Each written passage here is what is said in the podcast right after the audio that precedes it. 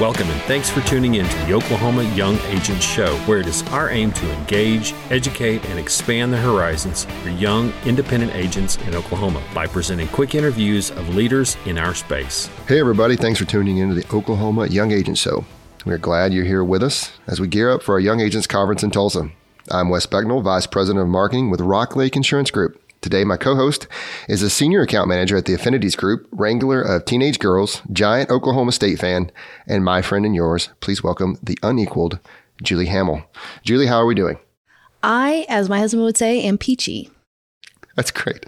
This is the fourth episode of the Young Agent Show, where it is our main aim to engage, educate, and expand the horizons for young independent insurance agents in Oklahoma by bringing you conversations around insurance with industry leaders, and discussion on sales, service, leadership, plus best practices and advice on how to create contributors. Coming to us from our own backyard is Dr. Brandon Tatum. Dr. Tatum has spent his career working in both higher education and K through 12.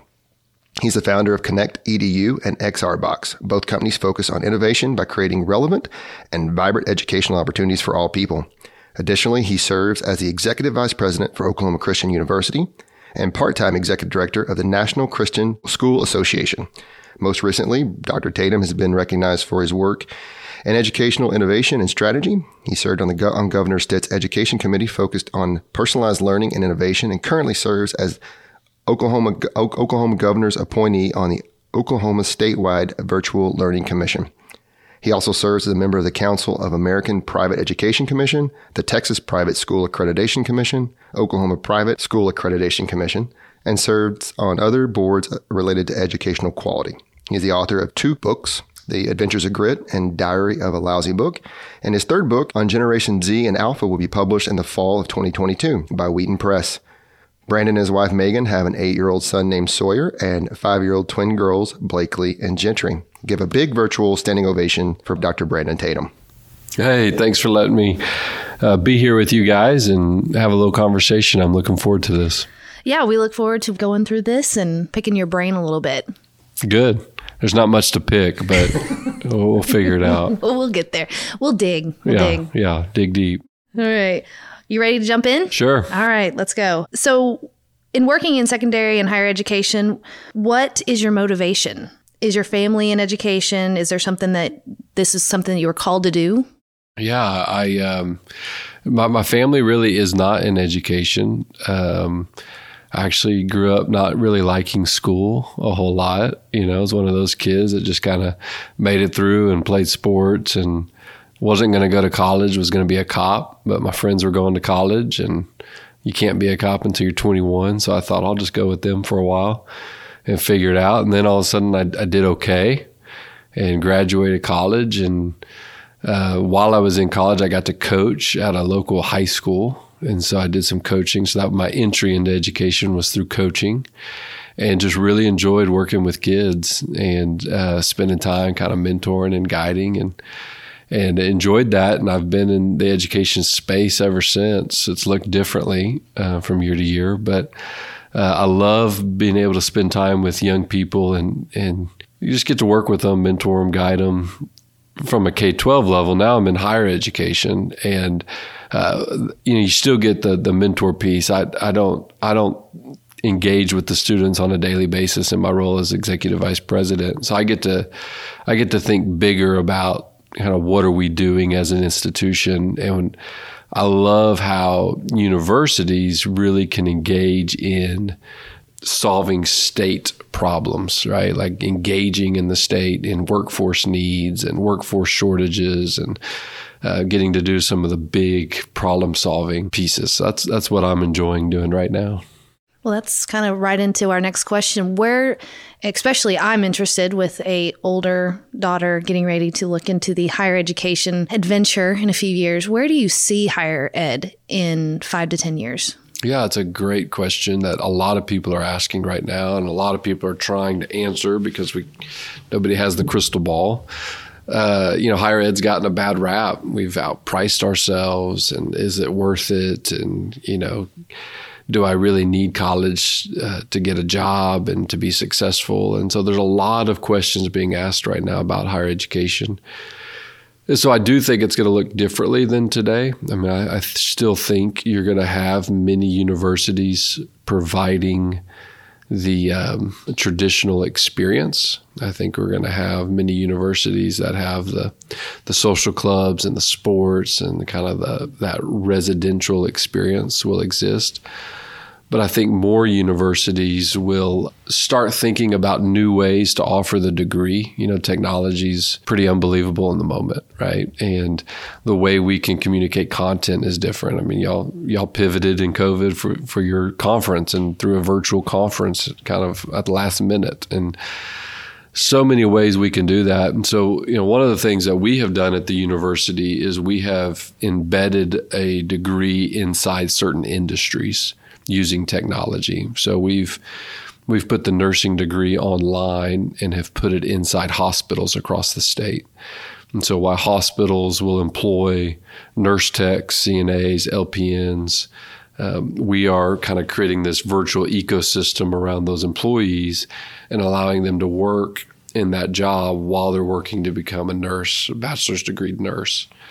And so, degreeing the industry, I think you're going to see a lot of that to where colleges moving into specific fields and and really connecting practical work with this digital learning experience. There's a new word I learned recently called phygital, where it's the physical world and the digital world coming together, and calling it phygital.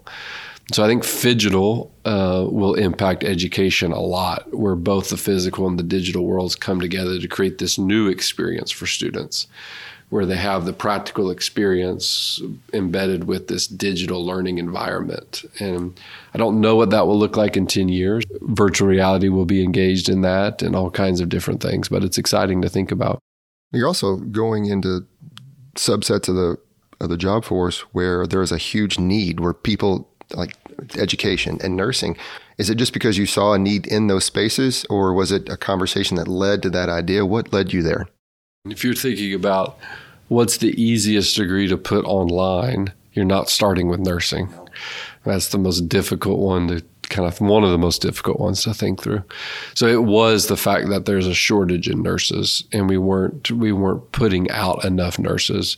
Also was the fact that uh, a lot of university programs are turning away qualified nursing candidates because there's not enough classroom space for nurses. And so we had to rethink the way we could scale nursing education uh, because it was kind of closed and small minded, small thinking, right? So we got to think bigger and how can we scale it? So it was definitely a focus on hey, we have a shortage in our state and we want to help our state. And so how do we lean in and help? What would be your advice for young agents that are leaders or are striving to be leaders in their industry? What what would what would you say to them that they need to do to get to that next level? Yeah, I, you know, I think uh, being selfish and selfless, like being both of those things. And so I would say, you know, being selfish in the fact that we've got to spend time taking care of ourselves. Um, you know, we've got to find time to kind of get away from the mundane and the monotony of our, our lives and the stress of our lives and really make sure we're in good headspaces. Uh, because if we're not in a healthy headspace, then our teams aren't going to be in a healthy headspace. And we also can't uh, lead uh, in with not a, a, clean headspace, right? We can't lead, we can't innovate, we can't think creatively, we can't move forward. And so we have to take care of ourselves. So that's the selfish piece of it, right? And then selflessly, I think we got to be thinking about our teams, right? What do our teams need? Are our teams in healthy places? Uh, what do they need to be healthy? What do they need to have clean headspaces? And really thinking through how do I serve my my people around me um, to where we can all kind of deal with the stressors of life and the realities of life um, together in a healthy place yeah, I mean, you couldn't have hit that on the head any better. I know just personally right now, that is, I, am having a hard time with the team, you know, being able to stay focused and it's all of the outside factors that's mainly the the issue. So that that is a that's great advice. All right well let's change topics just a little bit Can you share how you came up with your three books, especially since they're children's books? I mean, I- you have kids, so I'm I'm really. I saw this question, I was like, oh, I love this. Like, I want to know because I've always been like, my mom was an educator, and I think she should write a book. Yeah. And so I'd love to know how you came up with this. I'm going to take the advice to her because she could probably knock out some great children's books. Yeah, well, she should write a book. Um, so I never really thought. I mean, uh, writing a children's book was never a dream of mine. Like I never like thought one day I'm going to write a children's book. Um, so it did happen, kind of spur of the moment, and so which is interesting. I was actually working on my doctorate degree, and I was starting to try to figure out what my dissertation was going to be on. And at the same time, I had a baby at home, a son, who uh, I read to every night. And I started reading these children's books to him every night. And I thought, these aren't that good. And I could do this, you know, like this is silly. Like A, apple, B, book, you know? And I'm like, yeah, come on, guys. People make money on this stuff. And, um, and my dissertation, I was thinking about writing it on the concept of grit and grit angela duckworth made it really popular you know recently of kind of working through not giving up kind of keep going kind of a, a, mentality. And so i started doing a ton of research on grit and kids so both of my worlds right? I'm, I'm an educator. I have this concept of grit and how do we make these things come together. Then i started realizing there wasn't anything on grit uh, for kids like teaching grit for kids. And so um, I ended up not doing my dissertation on grit. I, I, did it on something completely different. But I started thinking through how could we give grit a face and personalize grit, personify grit, and create a story, a narrative of a, a squirrel named Grit and a counterpart named Chicken who's scared of everything, always wanting to quit, and the adventures that they would go on. And so um, I did that, and I dedicated it to my son, and um, got it published and then I had daughters and I thought well they're they're going to be like really mad that I have this children's book dedicated to my son and they don't have anything. So then I was forced to have to like think of something for my girls. And I started asking a bunch of you know friends like hey what do what would what do young girls need? You know what, what what's something that they need? They need grit that's for sure but what else do they need? And um, I was listening to a country song by Jamey Johnson called This Old Guitar. And it was a, a, song about a guitar in a pawn shop. And at one time, this guitar was played by all kinds of famous people and great singers, but now it's just a lonely guitar in a pawn shop. And the song was sung as the guitar. The guitar was telling the story, you know, and now it's lonely. And so self worth came out. And so I thought it would be fun to write a children's book on self worth. And it would also be fun to do it as if the book was telling the story. And so I wrote The Diary of a Lousy Book. And it's the book telling a story of it really wants to be a best selling book, but it doesn't know its story and can't draw pictures. And so it's a it's a book that is trying to figure out what story it's going to tell and how it's going to draw pictures and how it's going to be. And so then it tries to be something that it's not. And then so it's just kind of this funny way to talk about self worth.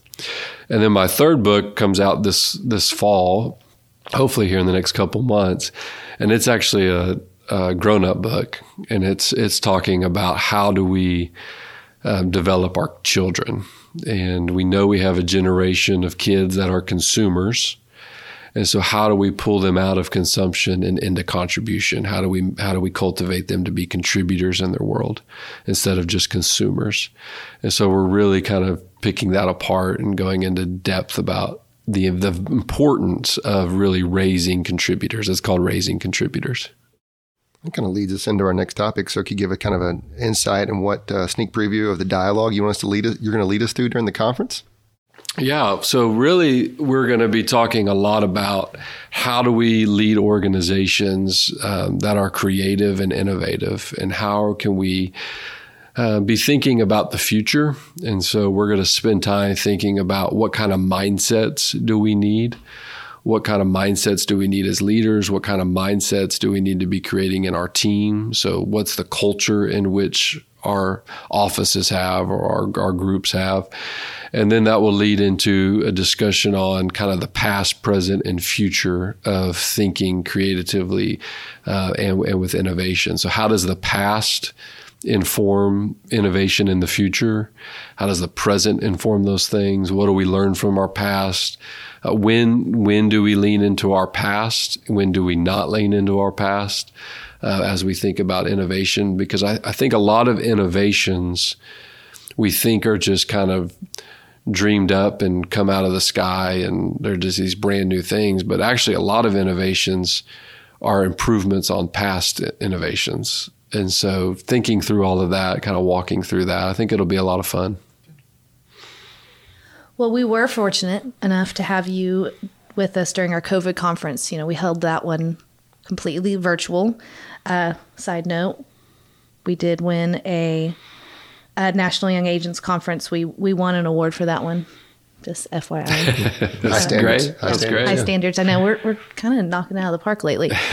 um, what were you wanting the attendees to get out of that that day, and then what should we prepare our participants for to be engaged and to soak in the information that they're going to be exposed to in Tulsa? Well, I hope that they don't have to come with a whole lot of prep time. Um, I think I think uh, they just need to come. Maybe this is a good moment for them. Going back to the first question, to kind of reset their minds, right, and be with their peers and uh, refresh and rejuvenate and re-strategize. And so maybe they can come and just press pause for a second. And, uh, and, and come uh, with open minds to listen and think about new things. You know, right now, I, I, think we're all stressed. Right? We're all overwhelmed. We all have so much going on, and it's really hard to learn in that headspace, right? And so I would say let's just let's just come and be ready to engage and be ready to be open minded and, and, think about new things. Uh, I hope that they they leave the conference at least after my session um, able to kind of dream about the future again and dream about what could be and then how to create teams to go achieve those things.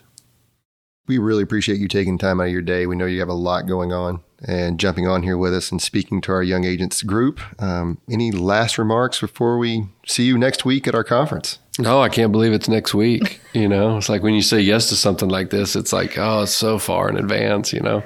we're it's, here. It's next week. Yeah. Well, we're lucky I'm going to be there next week because I thought it was the next week. So oh, there you go. about four days ago, I had a little bit of a panic attack knowing that it's the fourth and fifth and not the eighth and ninth. Yeah, so, yeah. Well, good. Yeah, right? Yeah. No, I'm, I'm looking forward to being with you guys and thanks for inviting me here today. Thank you so much for coming again. Um, all right, Oklahoma Young Agents, you are not going to want to miss this year's conference. It is October 4th and 5th in downtown Tulsa at the Tulsa Club Hotel. Registration is still open. As of yesterday, there are over 110 signed up for the conference. Please do not miss out on your chance to attend, learn, and grow. We would be remiss to not congratulate Shania on winning 2022 Young Agent State Liaison at the National Young Agents Conference that was held at Niagara Falls. She's a driving force for our Young Agents Committee, and we are sure happy for her and her accomplishments. When you see her at the conference, or at any of the multitude of events she attends, make sure to let her know how much you appreciate her.